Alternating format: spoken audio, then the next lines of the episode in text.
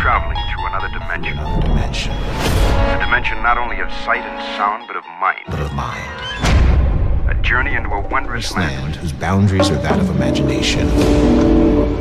That's the signpost up ahead. Your next stop the Twilight Zone. Tonight on the Twilight Zone podcast, I've made a choice.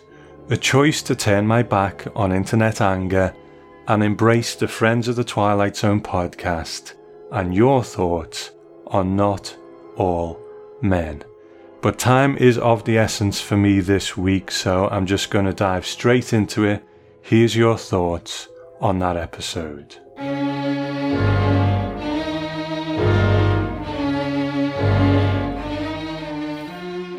Of the great things about the Twilight Zone was that it oftentimes put the viewer in the shoes of the other. And tonight's episode of the new series, Not All Men, puts male viewers in the shoes of women. And to my knowledge, which is limited, this might be some new ground for the Twilight Zone. I can't think of that being a topic or an issue um, in the original series or the remakes. I could definitely be wrong about that.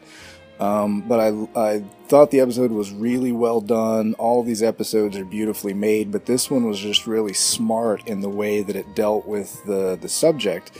So essentially, the story is that um, a meteor shower hits this town, and the meteors turn all of the men uh, into an amalgam of Jack Nicholson in The Shining and uh, Lou Ferrigno's Incredible Hulk from the 70s TV series and some sort of, you know, zombie.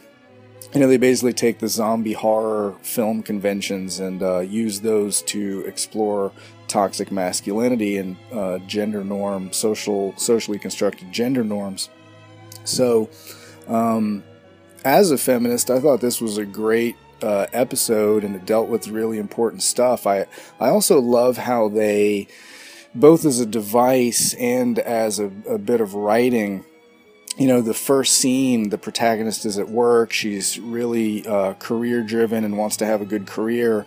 She's on the phone with her boss. Her boss is being condescending and pedantic and cutting her off, and uh, he's he's being a jerk and she's asserting herself and asserting what she wants, but she's doing so in a very deferential and respectful way, and in a way that almost tiptoes around the male boss's ego.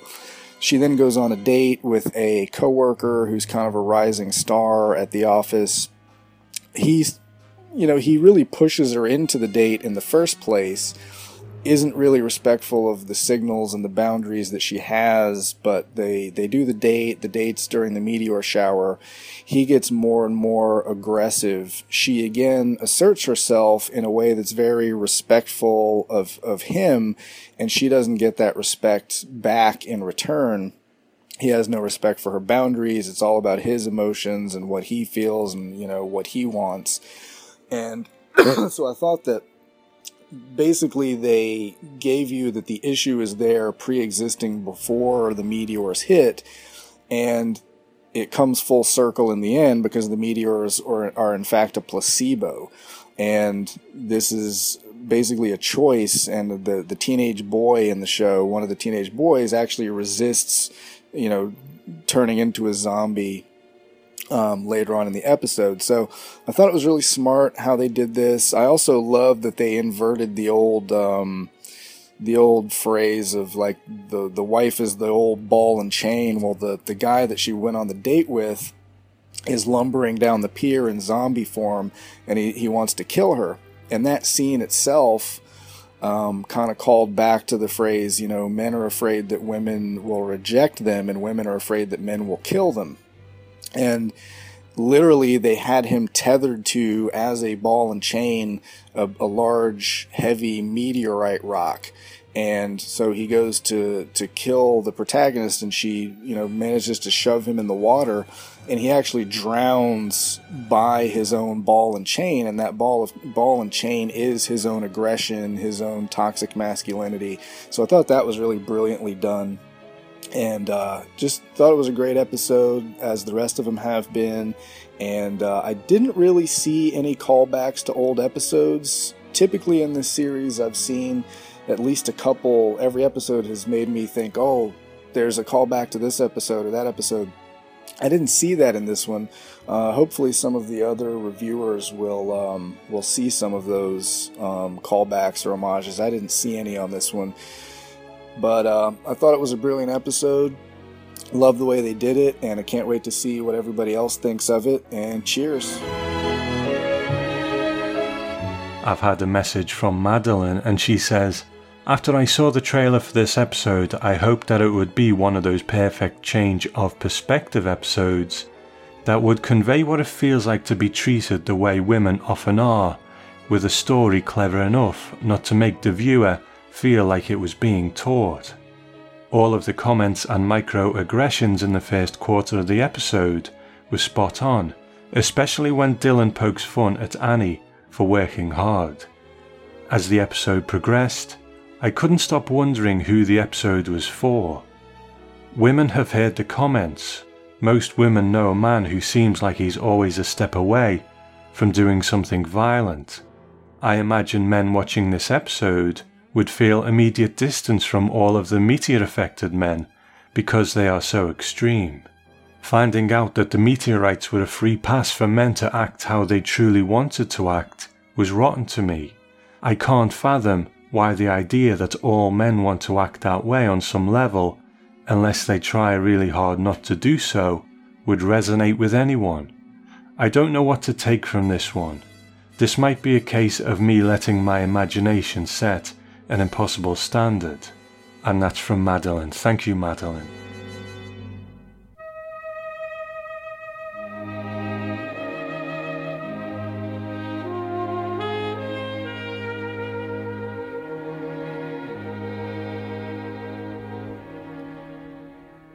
Hi, Tom, it's Iran. I was having a conversation about the new Twilight Zone, Not All Men, with my friend Abby, and I felt compelled to send in my thoughts. I thought this was a great episode. The building of tension and horror was well paced, and, much like Replay, it put me right in the shoes of the protagonists. Also, like Replay, and unlike The Wunderkind, I think it did an excellent job of diving deep into a pervasive social topic. My problem with The Wunderkind was that it didn't dive deep enough. Trump is very low hanging fruit for a political show. The Twilight Zone was following countless examples of Trump satire with nothing particularly original to add. Trump is not the be all end all of politics, and I think that episode would have been more original and more effective by diagnosing problems with the whole political process that gave us Trump. I think what this episode did so well is to show that toxic masculinity affects everyone and is everyone's responsibility. To start, Annie's date with Dylan at the beginning of the episode was a spot on example of the aggression and gaslighting that women face, and it was moving to see that captured so realistically on screen. Then, during the birthday party for Annie's sister Martha, they set up that Martha interrupts her husband Mark. He doesn't seem to mind or take it as an ego bruise, but it's clear that he did when later he screams, Stop interrupting me! under the influence of the meteorites. That was a great illustration of what happens when you don't tell your partner how you're feeling and bottle up frustrations until they surface as rage. I think the meteorites are a simple metaphor for toxic masculinity. At the end of the episode, Martha's son Cole pulls a meteorite out of his pocket and says he didn't succumb to its influence because he simply chose not to. I think the episode is saying that toxic masculinity is omnipresent, whether we admit it or not, it is not all men doing awful things, but all men still carry the cultural seed of toxic masculinity. That is why Cole says, There is no cure because it will always be inside me. It affects all of us, men and women, but by becoming aware of it, as Cole and Annie and Martha do in this episode, we are able to choose a different path. That is why Annie is able to rebuke the man who tells her you'd be much cuter if you smiled, even though she didn't know how to stand up for herself at the beginning of the episode. By seeing the full extent of toxic masculinity, she is empowered to subvert it. And that's not the only way this episode is a call to awareness. Most of the violence we see is directed by men toward other men. The episode certainly implies that there was just as much violence toward women, but didn't show us this because we were following two female protagonists. But by showing all this men on men violence, it widens the conversation about toxic masculinity. Of course, women are frequent victims of all kinds of abuse, which this episode points out. But men are also victims of a system in which showing any kind of emotional or physical vulnerability is looked down upon. I think the best thing about this episode is that it shows that we are all connected to each other's suffering and we can all be responsible for each other's happiness. This comprehensive takedown of toxic masculinity, along with Replay's takedown of racism, are the show's two most important messages so far. My problem with this episode is that Jordan Peele's ending narration didn't have a clear or memorable message. The real closing statement of the episode was in the scene right before Jordan's monologue, and even that I feel I've had to piece together in this opinion. I wish Jordan had made explicit the message that all of us can make a dent in this problem. In fact, I think all of us might have been a more accurate and less inflaming title for this episode. My other problem is that the meteorites are such a simple metaphor. Personally, I'm willing to take them at face value and consider them only as a metaphor, but I'm sure they annoyed a lot of people. I have a hunch that aliens sent them down, just as they were conspiring against humans in A Traveler and Six Degrees of Freedom. Maybe the same aliens. Like a lot of people, I'm hoping that all this interconnectedness builds to something. Anyway, Tom, thank you for this forum to share my thoughts. I've been listening to your show for three years now, and I'm a big fan. Keep up the great work. I've had an email from Will and he says, Not all men. When I saw the name of the episode, I was tempted to give it a hard pass. But as they say, don't judge a book by its cover. I should have. I understand that historically television content has been created for the gaze of white man. It's long overdue that we get stories from a minority or female perspective. This also allows for diversity in protagonists and antagonists. The Twilight Zone 2019 could have been the perfect vehicle to explore contemporary issues with a science fiction bent, as well as entertain. It's not. Sometimes being straightforward serves a purpose, i.e., don't be greedy. Here's a straightforward story about that. That's not the Twilight Zone. There should be subtlety, analogies, and chills. Kinberg and Peele are just riding the coattails of a respected intellectual property, using it as a vehicle to show how woke they are. They want to address inequality and social ills? Great, but tell great stories too. And that's from Will. Thank you, Will.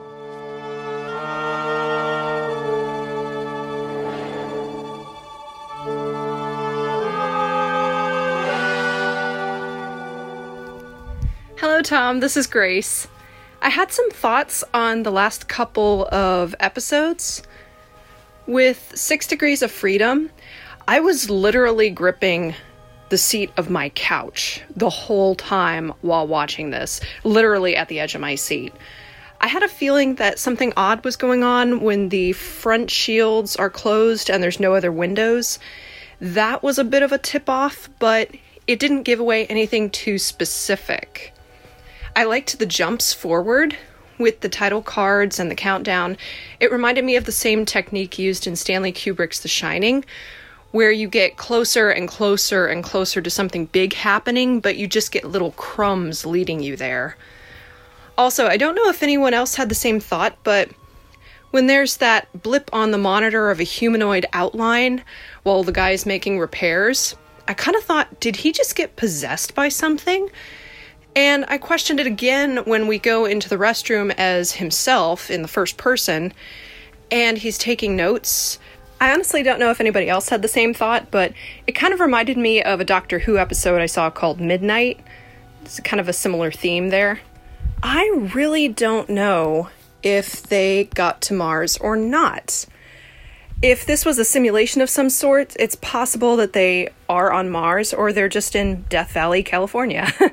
Something small, I don't know if it has any significance, but in replay, if you look carefully at Jordan Peele during his opening narration, you'll see a headline in the newspaper that reads New experimental rocket ship crashes outside of Reno, Nevada. A callback to a classic episode, or possibly a call forward? Not sure. We don't know. I do like the idea of how the aliens had underestimated humanity and maybe we deserve another chance. Though personally, I'd love for us to really get our stuff together as a species before spreading out into the universe. That would probably be optimal. With the recent episode, Not All Men, again, very gripping and engaging, and I did not know how this episode would end. I do have personal experience when it comes to the issue presented here. Having been through something like that, it instilled in me what to look for and what not to look for in people in general, let alone men. I guess you take from what you experience and learn from it and become a much stronger person. I'm ridiculously lucky to have so many positive and caring male role models and friends in my life, and I'm so very grateful for that. The point of whether to be aggressive or respectful being a choice, and how symbolically the son is the one who makes a change, is kind of important. It's like that's kind of what the episode is trying to say, I feel. That the next generation will hopefully be more educated and understanding and empathic about this issue and not have their actions strictly driven by machismo. I also really like how the main character starts off saying yes, yes, yes, sir, yes, sir, and ends just with a defiant no. Also, thinking back, was Jordan Peele's closing monologue uh, when he talks about all this trouble over a few little rocks. I'm thinking that might be a double entendre. Just saying. Goes without saying, the acting and direction are just phenomenal across the board. And I do hope to see more psychological horror elements throughout the show, which I feel like we will. That's my preferred horror suspense genre.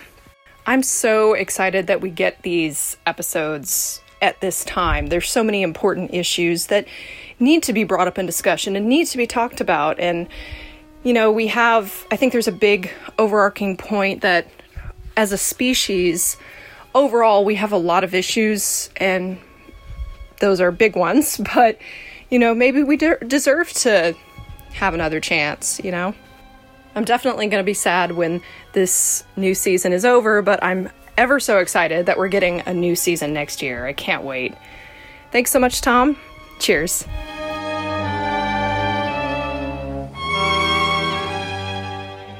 Hey there, Tom. Harold Clark reporting in from Buda, Texas, talking about not all men. So, one of the uh, friends of the show, a couple episodes back, I think you read their letter, and they talked about how the Twilight Zone makes either timely episodes or timeless episodes. And I think uh, for the most part, we can all agree that the 2019 Twilight Zone so far have been timely episodes.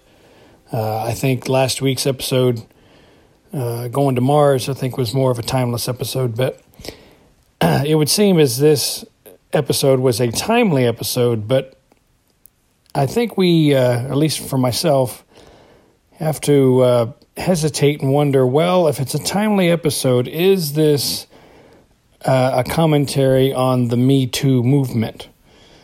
Um, it seemed as if they were going that way at the beginning of the episode with the you know the sexual advances and awkward awkward situations and work situations that Annie was going through. And uh, so I thought, okay, well, let's see the angle that they're going to take on this.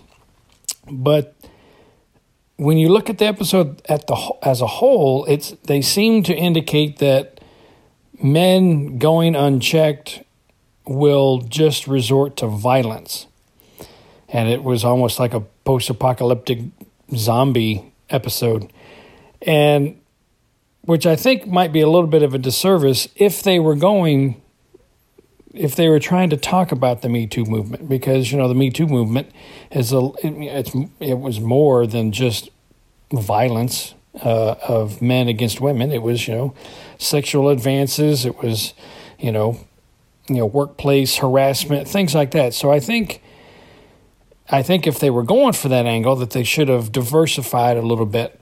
Um, as it was, like I said, it, it, it, it, just seems to they just seem to say that hey, the meteorites gave men the excuse just to be violent, and violence is just in their nature. Well, I think uh, I think there's a lot more in men's nature, you know, if they if it goes unchecked than just wanting to kill people. So, you know, kind of interesting. Um, so Aqua and I were trying to figure out, you know, what is going to be the solve for this uh, situation. And we thought, hmm, interesting choice. It seems as if they're saying, well, not all men have this affliction. Uh, gay men are protected. And Aqua, he mentioned, well, you know, that's in the news uh, here in the States. You know, it's a big topic. I said, well, hmm. But as it was, that wasn't the uh, fix. And, um, you know, it was just Cole saying ah, he chose not to be violent. Um, interesting idea. I mean, you know, uh, I, I, as I've mentioned before, you know, you know, saying that you're not going to do something is different than trying to tackle why do you have that urge in the first place? So, you know, why do you have the urge for violence against somebody? Why do you have the urge to think that you can, you know, take advantage of, you know, someone on a first date? Why do you, why do you think you, uh, you know, can say, hey, you should smile more and make you look cuter? You know, um, you know, why, why do people want to do that? So, uh, you know, interesting, interesting idea. I, you know, like I said, don't know if they're they were going for a Me Too movement type of thing. Again, maybe they're just going for something else. Who knows? But um, it would be interesting though, because it being timely. Um, it would be interesting to get the thoughts of someone who uh, who um, is a proponent of gender fluidity. You know, if if you know what they would think about an episode like this. Uh, just just wondering what that would be like. So anyway, um, so yeah, interesting episode, but um, again, not sure not sure what the audience is, and who knows? Thirty years from now, will we watch this and and and will it turn into just a more universal um, theme? Uh, who knows? You know, but um, you know, we'll see we'll see what episode eight is like and um, see see how they go from here. I didn't see too many uh, references to other episodes uh, in this one. Didn't see any 1015s or anything like that. Maybe other people have found that out. So, you know, you know, we're busy counting down to episode 10. You know, I can't wait for that. So, who knows what episode 8 is like? Thanks for uh, people joining in on the movement. Uh, no trailers, no trailers. So, anyway, I'll talk at you guys next week. Bye.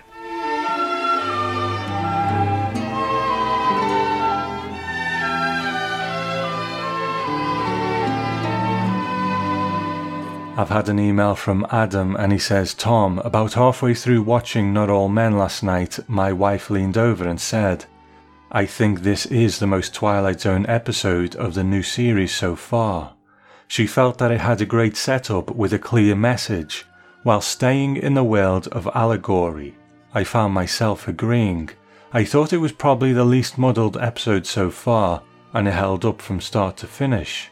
I was shocked then to see that it had by far the lowest rating on IMDb, when I was thinking this would probably land near the top or at the top of my list. I've noticed a trend in much of the negativity about this series and its comments like, that episode is saying that all blank are like blank. Rewind said that all cops are racists. The Wonderkin said that all Republicans are children. And as the comments on IMDb seem to indicate, not all men says that all men are aggressive, and one excuse away from acting like barbarians.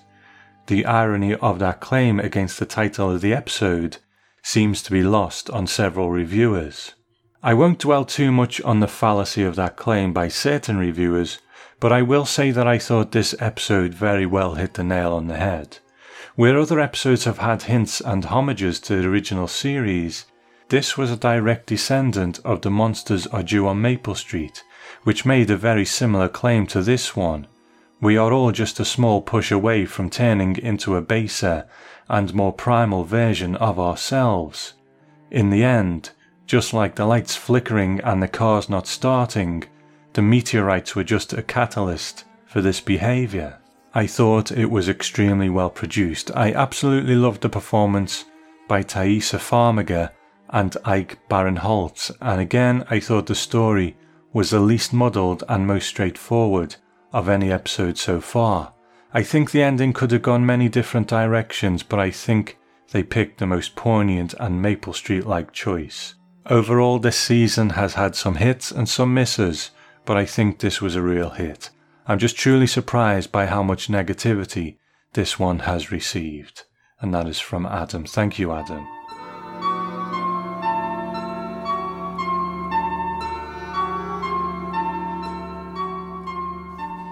Hey, Tom and my fellow zoners.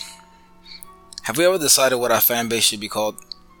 I recall you suggesting zoners, but I don't know if we ever officially got an answer to that. Ah well, I'm running with zoners. This is Edwin from the Bronx, New York, with my thoughts on this week's episode, Not All Men. I recall a couple of weeks ago a listener mentioned how he would forego watching the trailers to the upcoming episodes in order to preserve the effect. I thought to myself after watching this one, he might be onto something. The trailer for this lays out the entire story in a matter of minutes. Upon watching the trailer, I thought, okay, this is going to use the zombie apocalypse narrative to speak on male toxicity and after watching the episode, I was disappointed to walk away with not much more insight than I had last week.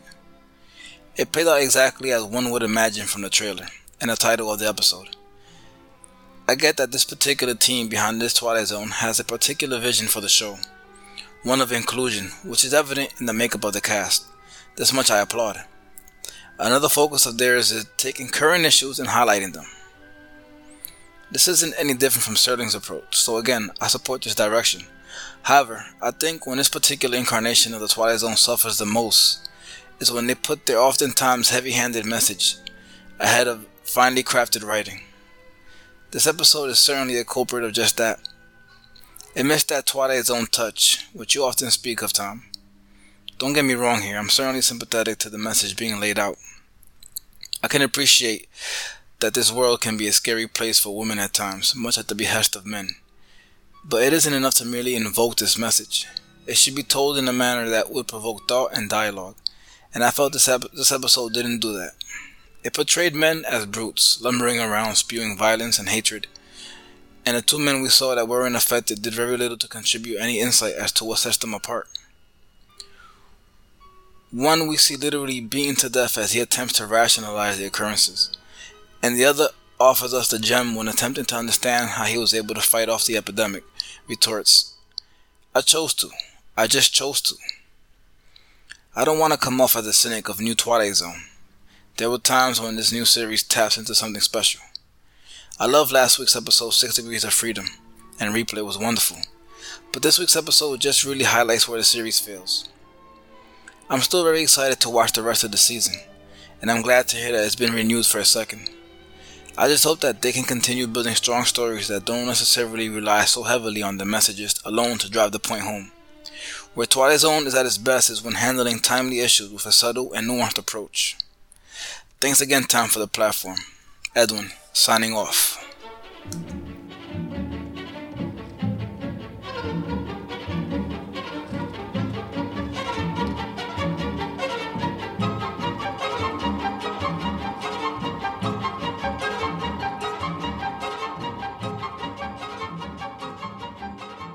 I've had an email from Zach. Not our usual Zach who's joined us for Nightmare at 30,000 feet and so on, but uh, a different Zach.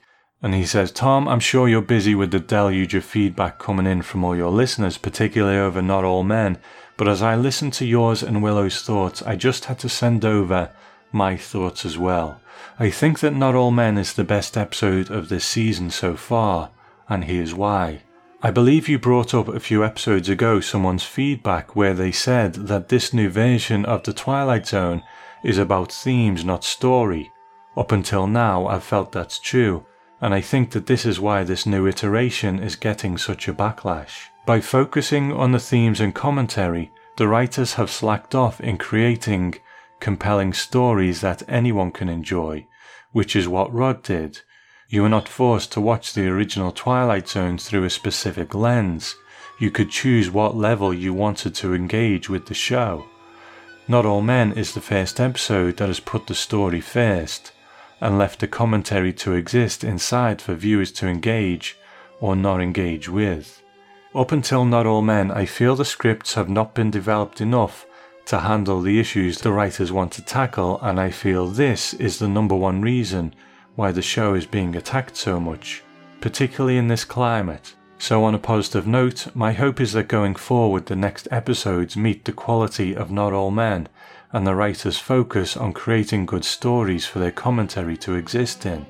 Because I think what they're trying to say is incredibly important and now is the time to say it. I think the general audience just needs more subtlety. As always, don't change a thing, Tom. You're doing great.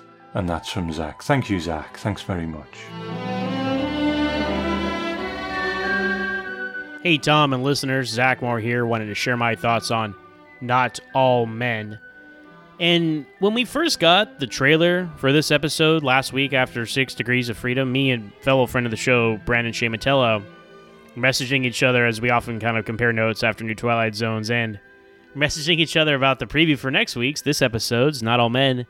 And we were joking that the twist is going to be the meteorites did nothing. All men are just terrible people. And that's kind of what they did, uh, saying it was a placebo effect. And that really undercuts whatever message they were trying to go for in this episode, in my opinion. And it doesn't even track with the episode itself because that first of all, it's not how placebos work. Placebos, as I understand them, uh, it, you you you consciously take something with an expectation of a result, and because you have that expectation, that creates the results. But the, the something you take had nothing to do with it. Kind of a mind over matter situation, and no one was aware of the meteorites' properties or their effects. I mean, this, this episode takes place over the course of you know two days. So there wasn't like a news report about, okay, watch out for this. And then people said, oh, well, I've been exposed to this now. Now I can do whatever I want. There's no self awareness, I guess, of, of the people who are quote unquote infected by these meteorites. And so to me, the placebo explanation doesn't make any sense. Um, plus, you saw physical effects of the meteorites. You saw the, you know, red eyes, veins popping out of people's heads. You know, you saw physical effects. So maybe if they would have tweaked it to said this was a catalyst and then you had a choice.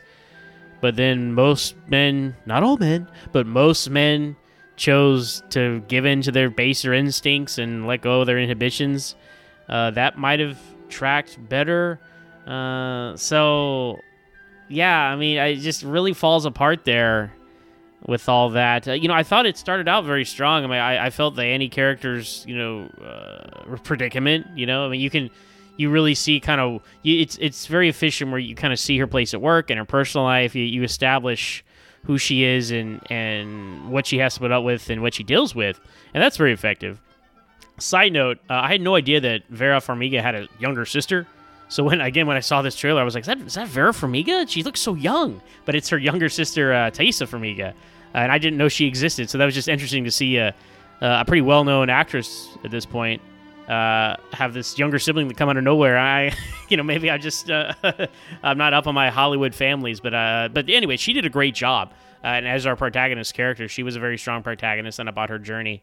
Um, and you know the, the first scenes with her on her date, like those were unsettling. You know when when Dylan first gets you know infected or, or infected in quotations marks, I guess by the meter. That was very that was a very effective scene. Uh, the scene with her sister's husband and the birthday cake, uh, also very effective. You know, the, you, you could sense the tension there. And see, those scenes were effective, but then they, they go so over the top with everything. They turn up to like 11, and if there really truly is no external catalyst for causing this behavior, then I mean, I guess that's the point, right? We all have that inside us, and we have to choose not to be this way. But I mean, you, you it looks like the purge out there by the end of this episode. I mean, you have like fires in the streets and looting and beating people to death, and and there was just no sense of escalation. And I think that's the the, the biggest problem with this episode. I mean, it was the shortest episode yet, if I'm correct, uh, of the seven. Um, I felt like it it definitely could have you know it could have been shorter or longer. It's in this this middle this this middle ground between light and shadow. But it really is in like a middle ground where I feel like they could have kind of tightened it up some, focused in a little tighter or really expanded it and, and had more to it. But but yeah, just the escalation is not there. It's just two days again, and you, you, I feel like they could have had a better commentary on what they were trying to, the message they were going for. Obviously, with if you if you have you know the, the water tower gets infected and the water supply, and men start to act this way, and the more they're exposed to it, the worse they get, and people start making excuses in the first you know couple days, like oh well, that's just Dylan being Dylan, or so and so, you know he's always had a temper. Or, or you know commenting on how we accept these societal norms that we're trying to break the shackles of even today uh you know how this became like a like acceptable behavior that people just wave away as boys being boys or what have you uh and they just keep turning that up and then over the course of i don't know a week a few days uh, it, it, reaches a boiling point, but there was no really sense of escalation here. You have you know, somebody gets sprayed by some meteorite infected water, and the next minute they're trying to kill people, uh, beating people to death, and things like that. I um, I just I just didn't I, it, it didn't follow through. It didn't like carry you through, in, in my opinion. So so yeah, I mean that, those are my thoughts. Uh, also, side note: meteor shower makes me think of Smallville. Of course, the, some of the listeners know it's the, the po- another podcast I have, always holding Smallville. Uh, so that young Superman show starts out with a meteor shower of kryptonite from the exploded planet Krypton coming to Earth, hitting the Smallville water tower. By the way. so um, the meteor shower, water tower explosion uh, effect on the populace because in Smallville these these these kryptonite meteorites. Uh, people use them in experiments. They affect people on a biological level. Some people they, they create supervillains for young Clark Kent to fight before he's Superman. Things like that. So I my mind went there when I heard about a, a meteor shower affecting people, and of course hitting up the water tower, which happens in the pilot of that show. Um, so yeah, you know it's a miss for me. I would rank this last of the seven. Uh, I I just feel like the execution was lacking, and and I mean I praised replay for being on the nose.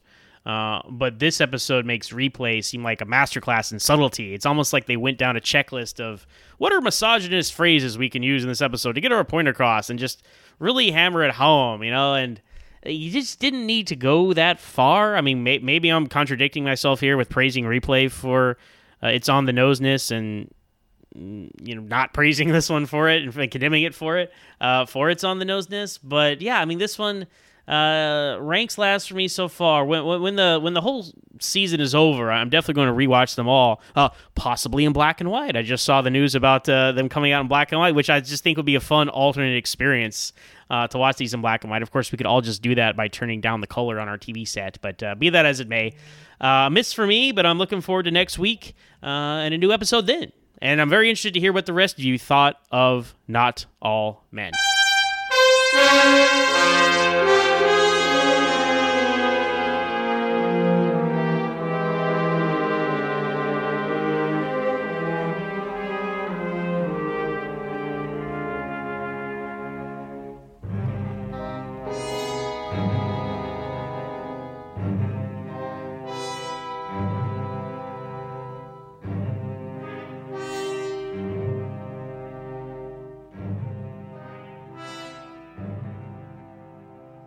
I've had an email from TZ Fan and they say, I'm sorry for the fact that you're finding yourself at the centre of a storm of controversial topics. I sort of view you as a Serling type character who is both involved and removed as a kind of judge or witness, so it stinks to hear you're getting pulled into it. Well, thank you, man. That's, that's very kind of you to say. I mean, I won't dwell on it too much, but I just it's funny that I've um, I've been accused of being too political on this show before, but I'll be honest, uh, nothing could be further from the truth in terms of what I like to put out on the internet. You know, in my time, I've probably put out the odd thing here and there, but I don't know. I, I think these days the kind of noise out there online um, has probably caused more of our problems than solved any. You know, occasionally you see some nice story on Twitter where someone has been in dire need. You know, something's really caught fire on Twitter and uh, raised a huge amount of money for them or or raised awareness of someone being bullied or, you know, any manner of things. But it also seems to be the place where the anger of the world, you know, kind of goes to. And my own personal preference was in the last couple of years, I've really backed away from social media, but I also speak to a lot of friends of the show through social media because that's the channels that are that are available to me to do it. But I do find that I think probably a lot of the problems we have these days are through social media. I think it creates the illusion that every thought in our head is worth verbalizing. Whereas, you know, in the past, someone might not like something, maybe they would have just turned their nose up at it and sort of carried on along their way. And whereas now there just seems to be this wave of opinion on everything. And I don't think it's too healthy, to be honest. It, it's something that I've really tried to remove myself from, and that's rich coming from a guy who sits here podcasting opinions and so on about the Twilight Zone week after week. So I get the irony of that, but I don't know. I just I just can't understand as we've seen on these listener episodes, some people like an episode, some people dislike it, but everyone sort of came to the table on these ones with, you know, just reason it out. And it, it's more like a conversation that you would have with a friend or a colleague who disagreed on something. But when you put it in terms of the internet with just a wave of opinion, um, you know, when someone sees a wave coming, they jump for cover, they bolster their position, they get behind something, even if it's not necessarily the thing that they want to be behind. And I think that is unfortunately the world we live in now where everyone is always on the defensive. And, it, you know, it's not great. So, especially with something that I love like The Twilight Zone, and, you know, this. This season has rattled a few cages. It, it's going through some topics and I'm co- absolutely cool with the content of it. I'm just not really cool with the way things are often discussed online, which is why I've always tried to make the Twilight Zone podcast a kind of nice place to to exist. Where you know what, if you like an episode, you don't like an episode, it's fine. It doesn't matter. It's not the end of the world. I just don't understand real anger. That's all at a TV show, and and like I said at the beginning of this, um, this new Twilight Zone journey, if I didn't like the show, this new show, uh, you know, I might have stuck with it for the first season just for the sake of, well, I'm not going to cover two episodes and then abandon it. Uh, but if it really wasn't doing something for me, then I, probably just wouldn't bother covering the second season, or I'd maybe give it a chance. And then if it hadn't improved then I would leave it. But but to me I've really enjoyed it and it's not about people disagreeing with that. It's just the way people conduct themselves sometimes. I, I really don't get it. You know there's too much good stuff out there for me to get angry about something. You know too many things that I don't get to experience because I don't have the time to focus on the thing that you know is so easy to turn away from if I don't like it. Anyway, sorry man, I really derailed your your email. Let's get back on track. Where were we? Okay. Like yourself, I've really been enjoying TZ 2019, but I understand that everyone has their own personal views.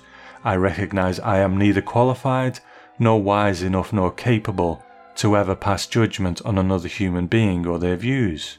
When I do find myself challenged by ideas presented in the show, I've been using time to try and learn from the perspectives depicted, and even if I don't agree with every choice or detail included, I've used it as a chance to listen, reflect, and grow where I can.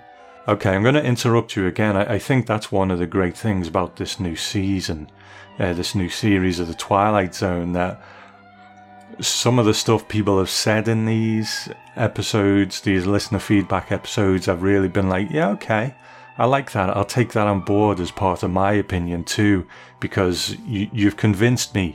You've convinced me of that point. You know, I had a bit of a, a muddy kind of reception to the end of Not All Men, and, you know, people have come to me with intelligent stuff about, well, here's my take on it, and I've been like, okay, that's cool. You know, that's absolutely cool. So, anyway, lest I derail you again. Let's crack on. Speaking on the most recent episode, I like the premise what if toxic masculinity really was toxic? As a point of note, glad you had Willow as your guest because I think it's important to hear a woman's perspective. Just to butt in again, I think Willow was really fantastic, done a really great job on that. I like how they worked in themes of denial, rationalization, and control. I like the symbolism of how the chain that Dylan was using to control Annie was also the thing that dragged him down in the end. I think the meaning of the episode is obvious, but it's an important issue to raise and think about. After the episode, I asked my girlfriend if she feels that way the fear that random men could go crazy and overstep, and she said, Well, not all the time, but if I'm around someone I don't know too well, you never know. As a guy, the never knowing part is a fear I can understand intellectually, but it's not a fear that I can truly understand, let alone have to experience on a daily basis. I think that this one sided nature in understanding was a major point of the episode. The behaviour was obvious and ever present to the women. They had to change their behaviour to avoid it, but it went virtually undetected by the men. I see a lot of people not enjoying the episode, and while it wasn't my favourite of the season, I do think it was pretty good. And like every episode, I'll try to take something away from it. I'm glad the Twilight Zone is able to touch on different issues after all these years. Personally, I know I'm far from perfect and a deeply flawed human being. The more I listen and grow, the more I'm trying to learn from the strong women around me. Hopefully, I can use this as a reminder to reflect on that. Think of ways I can improve myself, grow, and make sure I'm always trying to be more aware of and do the best I can for others. Lastly, I hope the anger in the feedback doesn't discourage you from reviewing new episodes because I've really enjoyed listening along as I watch the new series. You guys consistently do a great job, so at the very least, it's important that you get to hear from the fans. Thanks again for your great work and a sincere thank you. And a thank you to you as well. Absolutely, I'm going to carry on. I'm not going to get derailed. I think it was just, you know, when you wake up in the morning and there's like a multitude of, of sort of angry emails in your inbox, it does make you kind of think, oh, you know. But anyway, the past is the past. Let's keep on going. Thank you.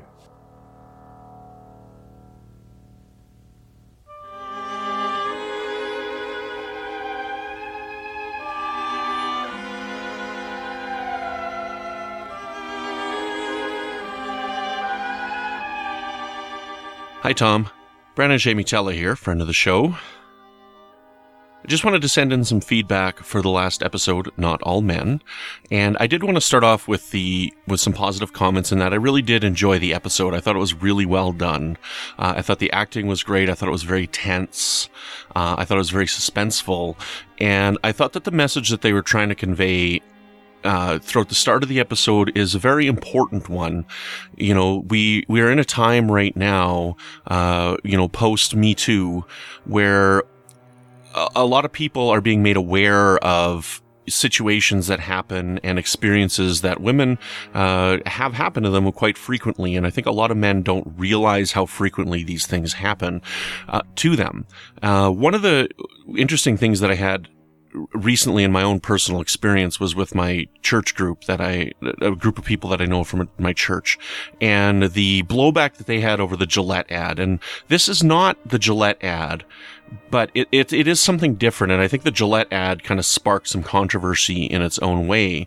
And, you know, the, they're two discussions. It's the same coin, but they've got they got two different sides to it. And I think one side of the conversation is the Gillette ad, and one side of the, the other side of the conversation is this episode.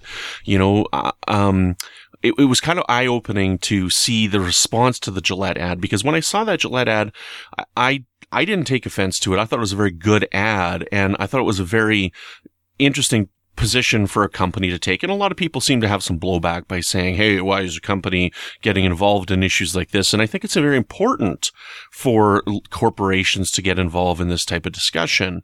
And you know, a lot of people would say, well, why are they having this ad? And they would go and show pictures of, you know, racing events where there was a lot of women in bikinis that were advertising for Gillette. And, you know, part of the discussion is that people have in this day and age is when somebody puts something up that's controversial and it, and it strikes a nerve with people, the instant reaction, it seems, is to show how they've got their, you know, to use a biblical term, they're, they're pointing out the plank in their eye. You know, why are you pointing out the splinter in my eye when you've got a plank in yours?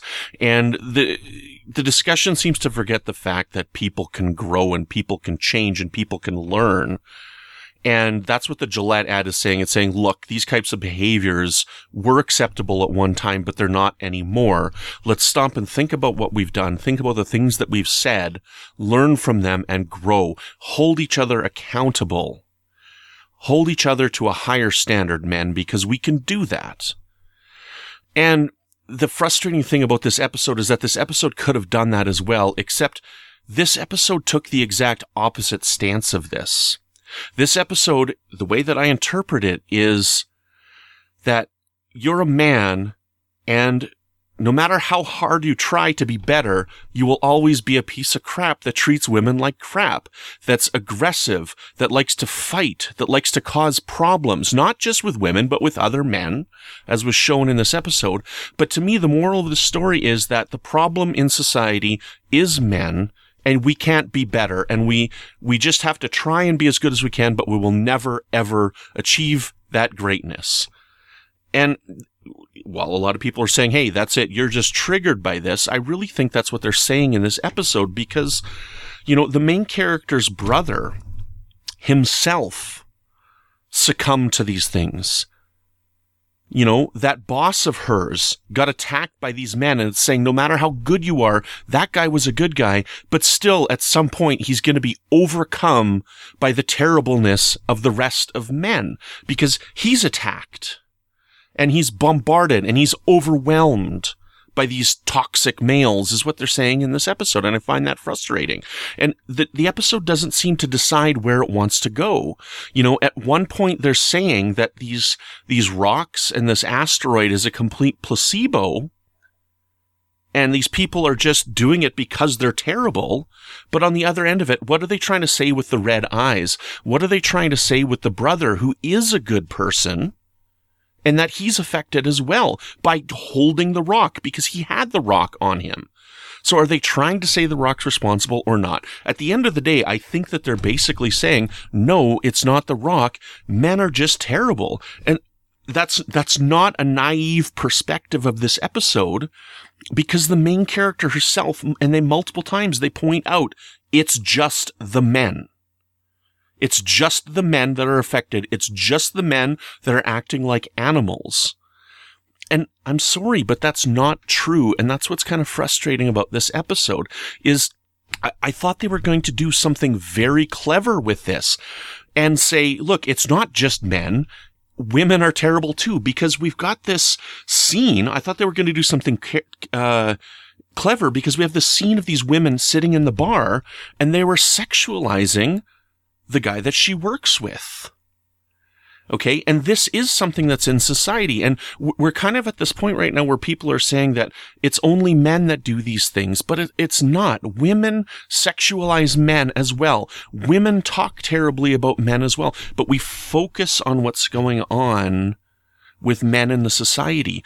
And part of the frustration with this in the episode is that at the dinner scene, when they were talking about how to cook this food in France, You'll have to forgive me if I forget some of the details wrong because I've only seen the episode once, but and I assumed that it was a husband and wife, but the, the husband, her, the boss, was like, look, well, actually, this is how you cook this thing. And his wife turns to him and says, quit mansplaining. So I thought they were going to be doing something clever because the guy's not mansplaining. He's just talking about things that he knows.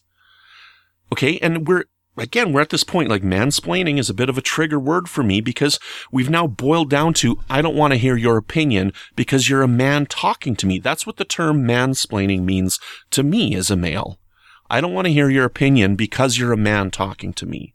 And his wife did that to him over something as simple as he's talking about how this food is being prepared. So with those things, the, the, conversation about sexualizing men at the dinner, they could have had some type of clever story by saying, look, we've got to take a look at the fact that everybody treats people the same way. Maybe not to the same level. Okay. And I'm not going to sit here and say that what women experience is not true because it is. I do know that these things are social commentaries that need to be addressed. I just think that the episode fell short of what they could have done, and it was a very frustrating finale to be told at the end that you can't be better than what you are. You can try, but you'll fail. And I'm sorry, but that's my interpretation of the episode. And that's also frustrating because I really enjoyed the episode, the episode a lot. So I- I'm sure that this is going to be a trigger for a lot of people for a lot of different reasons. But, you know, it, it is a discussion that needs to be had. People need to know that this is something that needs to be addressed. I just think they did it in the wrong way at the end. Thanks for, I hope you put this in. Thanks for taking the time to listen to my comments. I hope I've made some cohesiveness. And, I, you know, I've been giving this a lot of thought over the last couple days. And, you know, with the violence of this and the topic matter, this is going to be the first episode that I won't be showing to Aubrey. Um, I'm going to have to wait a few years for her to see it because this is a pretty violent episode as well. Right? I mean, like some guy got hit in the head with a shovel and while it was in the dark, you see blood spatter, right? And, you know, uh, several of the things that were in here, I think are just a little bit too much for her at this age. And, and again, uh, that's kind of frustrating because I, I have not seen an episode of the 80s show yet that I haven't been able to show her. She got pretty scared from the episode Grandma, but that was for different reasons. Like that's just a scary story. And there's nothing in the original Twilight Zone that I wouldn't show her. So I've now, you know, even Star Trek Discovery was pushing the line, but I was able to show her every one of those to her because I would be able to explain certain things ahead of time. And I just, I think this is just a little bit too much for a nine year old. So we're going to have to wait a bit. Sorry for the long message. I got lots of feelings on the episode and, uh, thanks very much. I really appreciate it, Tom. Keep doing what you're doing. You're doing a great job. Hello, Tom. It's Dave from the Dark Corner podcast. I seem to be not the only one left scratching my head at the end of Six Degrees of Freedom. I was very much frustrated by it. I found out recently that the jigsaw puzzles that you can buy at any toy or hobby store are cut with the same design. And so if you get two different 700 piece puzzles and mix up the pieces, you could end up with the puzzle image that has bits of each. And that's a bit what Six Degrees of Freedom was for me. It was a sort of mystery, but one that instead of withholding too much information, seemed to have given too much information, with the experiments of gravity, with there being no crystallization in the bathroom. These would suggest being in a simulation. However, the end shot shows them on Mars. Also, the scene direction or film grammar indicated that any kind of glitch in any view screen suggested that the aliens were observing the crew. And if you know anything about quantum mechanics, you'd know that just by observing matter, you change it. I was left with too little information, or too much information. Not All Men is the opposite of that. It's the most taut economic script of the new Twilight Zone yet. There isn't a wasted moment. We get set up and payoff, such as the Chekhov's frying pan, and every scene seems to contribute to the story. And it's an episode that is quite current, with states like Ohio, Georgia, and Alabama pushing for rather draconian anti abortion laws in the hopes that these would be contested in the Supreme Court and that this right leaning court with Brett Kavanaugh in the nine would reverse Roe versus Wade and once again make abortion legal throughout the nation. If you listen to My Favorite Murder, you'd be quite aware of how often women are the victim of men. Yes, there are some women killers out there, but typically they're poisoners or smotherers. We also see judges letting off sexual abusers and other forms of assaults against women getting away with no or little jail time. One judge just recently told a man who had bent back the fingers of his partner and punched her in the face that there were plenty more fish in the sea. This is the toxic masculinity and the patriarchy that women have to deal with. If I had any problem with the episode, it's that I think it defends the position of not all men in a manner that I think can be misconstrued. We had the son be able to force back the rage, indicating that men can control their darker desires, which I'm fine with. However, the not all men hashtag is very similar to when someone's speaking about Black Lives Matter and somebody brings up the hashtag All Lives Matter, which doesn't contribute to the argument. It dismisses or levels the argument and fails to comprehend that there is an injustice, that black men are targeted by certain members of law enforcement. In the case of this not all men, that just because you do not assault or injure women or harass, that their argument is somehow invalid. It diminishes the peril, the struggle of women against toxic masculinity. I think as men, we have to accept that there is a darker nature, and you find this in religion and in psychology. The id, ego, and superego. The superego is this moral authority that has to keep the id, the darker desires, in check. Think of the Holy Ghost or Holy Spirit, this conscience that prevents us from doing evil, or even like those classic cartoons where you have a devil or angel on your shoulder. We are all capable of evil deeds, and it is through guardianship of ourselves that we prevent ourselves from doing evil. But that does not mean that we're incapable of it. Not all men suggests that some men are incapable of evil deeds, and certain crimes of passion would prove otherwise. Anyhow, I hard to say enjoyed, but I admire this episode, and I think it's right up there with replay.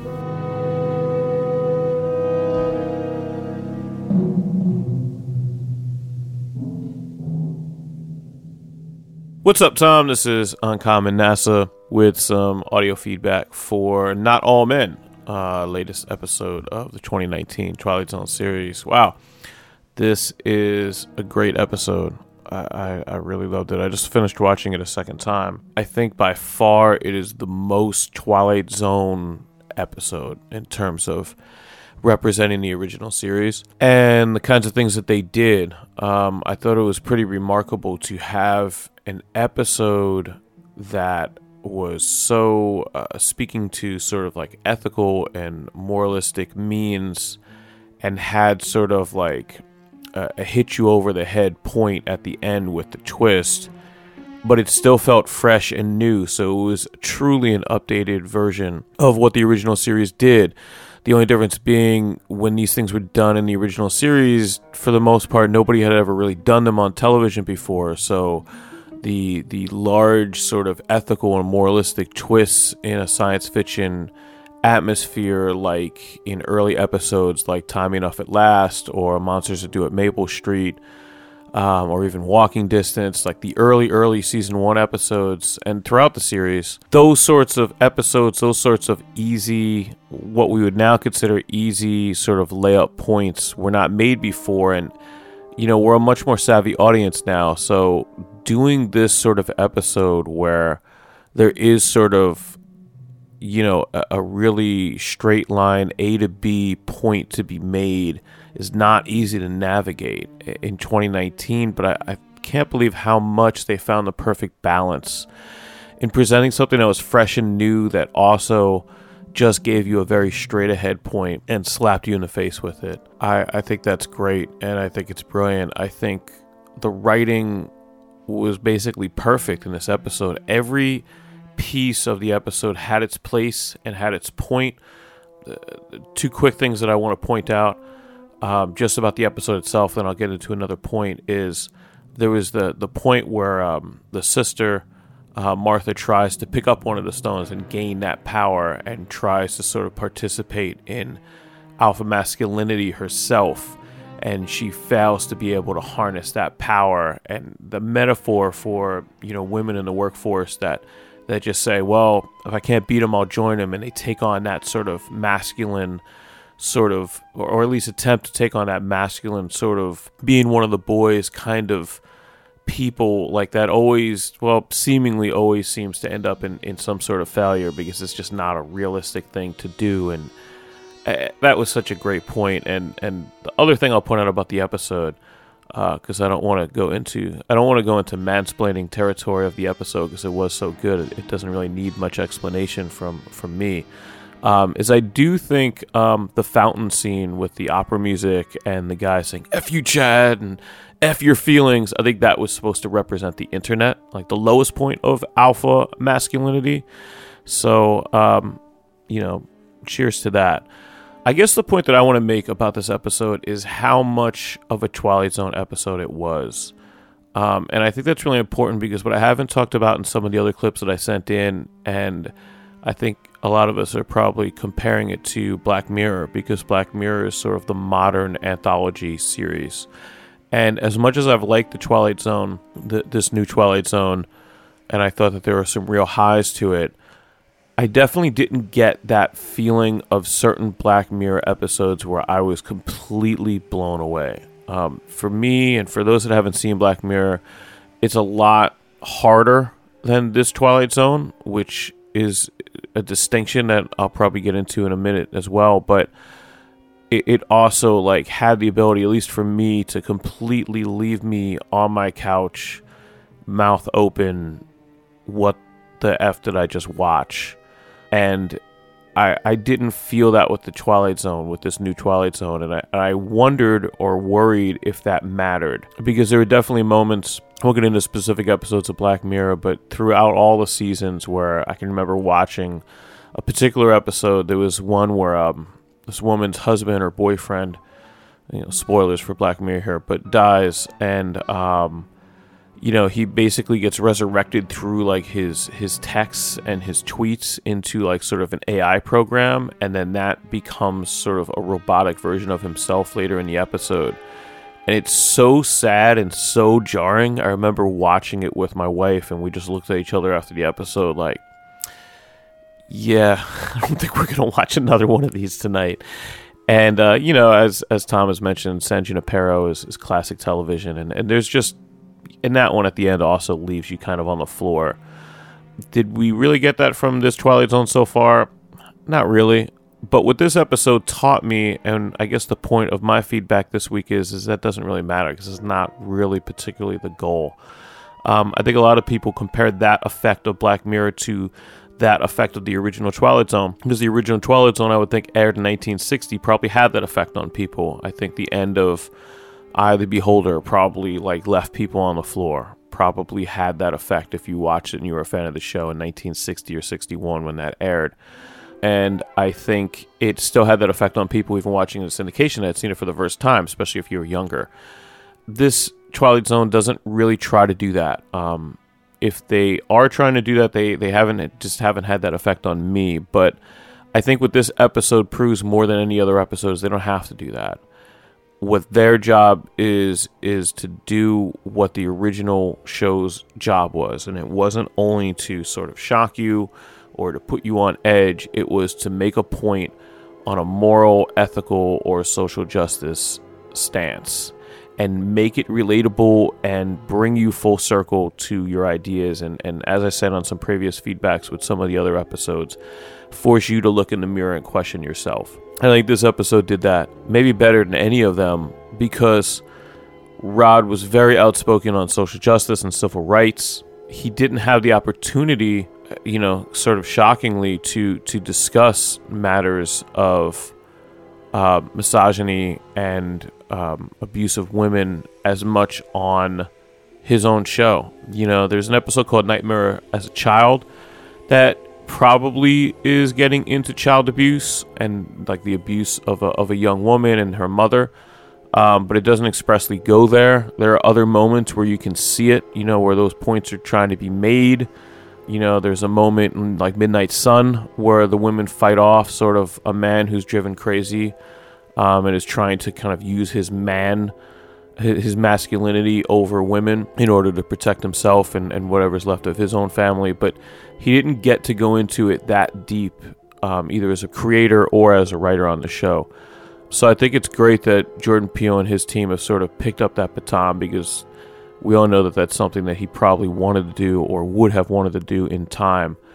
So uh, there's not really much more to add. I, I just think it was a great episode. I think it finally, to me, and I'm sure for a lot of people this had already happened, but for me, it finally drew a distinction between the goal of this show and the goal of Black Mirror and created a space where both of those shows can coexist and not drive me crazy. that they do. Thanks. So that's our episode on Not All Men. I really liked um, NASA's point there about that final section being about the internet, because it can certainly seem that way sometimes. So the next Twilight Zone episode, Point of Origin, drops on Thursday the 16th. Our episode will be either on the 18th or the 19th.